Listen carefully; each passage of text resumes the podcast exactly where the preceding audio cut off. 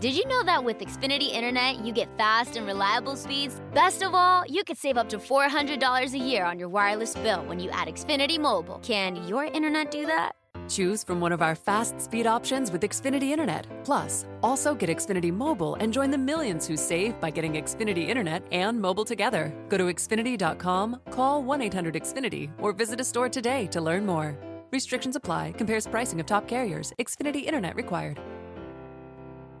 Membership fees apply after free trial. Cancel anytime. Hi, it's Carl Deichler, CEO of Beachbody, and I'm giving away 10,000 free memberships a week to try our amazing Beachbody fitness and nutrition programs. Pick any program and just follow it step by step, like our 21 day fix program or the ab shredding muscle burns fat program. Plus, there's free support in personalized fitness groups with our community of over 2 million members. Now is the time, so don't wait. Go to beachbody.com to claim your free membership and start feeling great. Bentornati in questo nuovo episodio. Io sono Salvatore e quello di cui andiamo a parlare oggi è un disturbo che tutti, almeno una volta nella vita, abbiamo provato. Si tratta della dismorfofobia.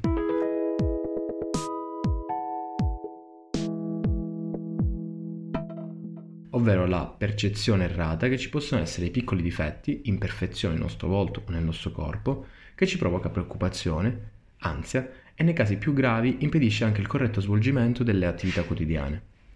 Un soggetto con diagnosi medica di dismorfobia passa delle ore a controllare i propri difetti, alterando ovviamente in maniera significativa lo svolgimento della sua quotidianità.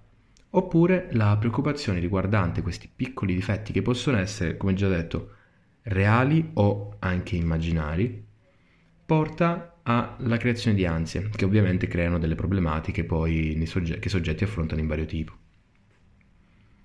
Non è così infrequente, anzi si ipotizza statisticamente che il 2-3% delle persone soffia di questo disturbo.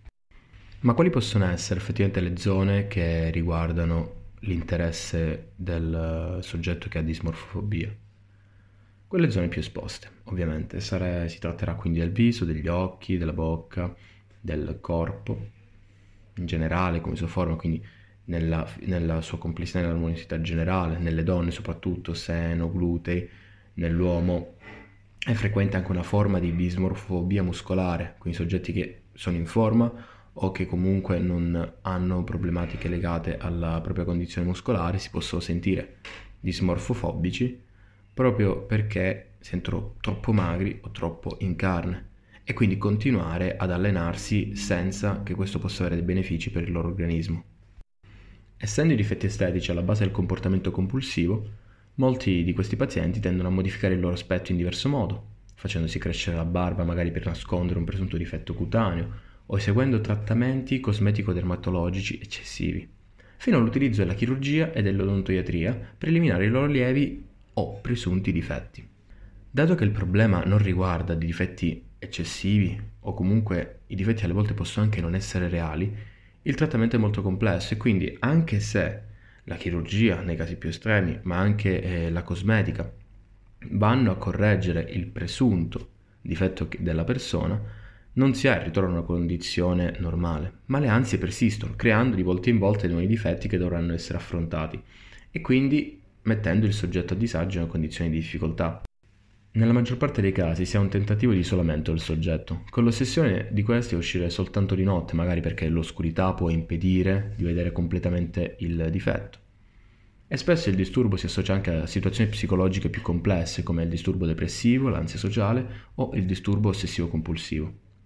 Essendo costruito su presunti difetti molte volte, la diagnosi è molto complessa non è semplice soprattutto perché il tentativo di isolamento porta anche il paziente a non esporsi, a rimanere nel suo e non chiedere neanche aiuto, perché si sente proprio in una condizione di svantaggio rispetto ad altri, di svantaggio anche rispetto a se stesso.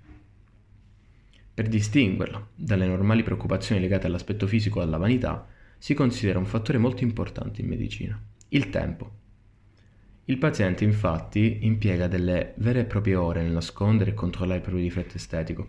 Lo rende meno funzionale alle varie situazioni della vita, in famiglia, con gli amici, al lavoro.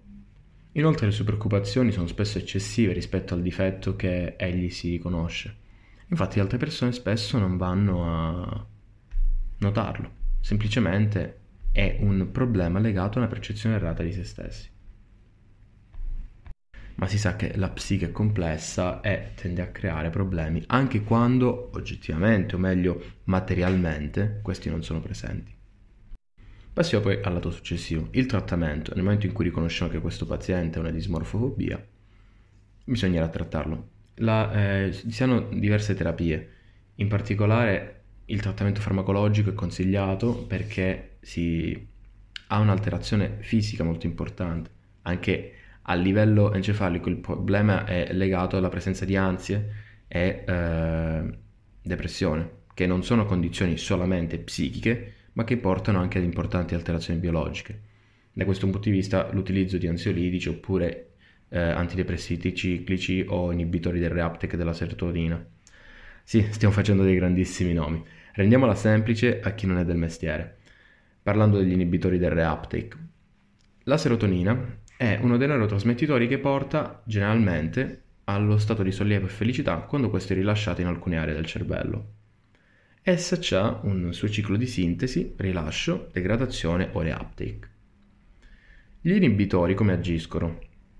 Inibendo il reuptake, quindi il recupero della serotonina presente negli spazi tra i due neuroni in comunicazione favoriscono un aumento della sua concentrazione per più tempo. In questo modo il eh, soggetto, il soggetto meglio, il cervello del soggetto ha una concentrazione di serotonina più alta del normale e questo può andare soprattutto a combattere quelli che sono gli stati ansiosi.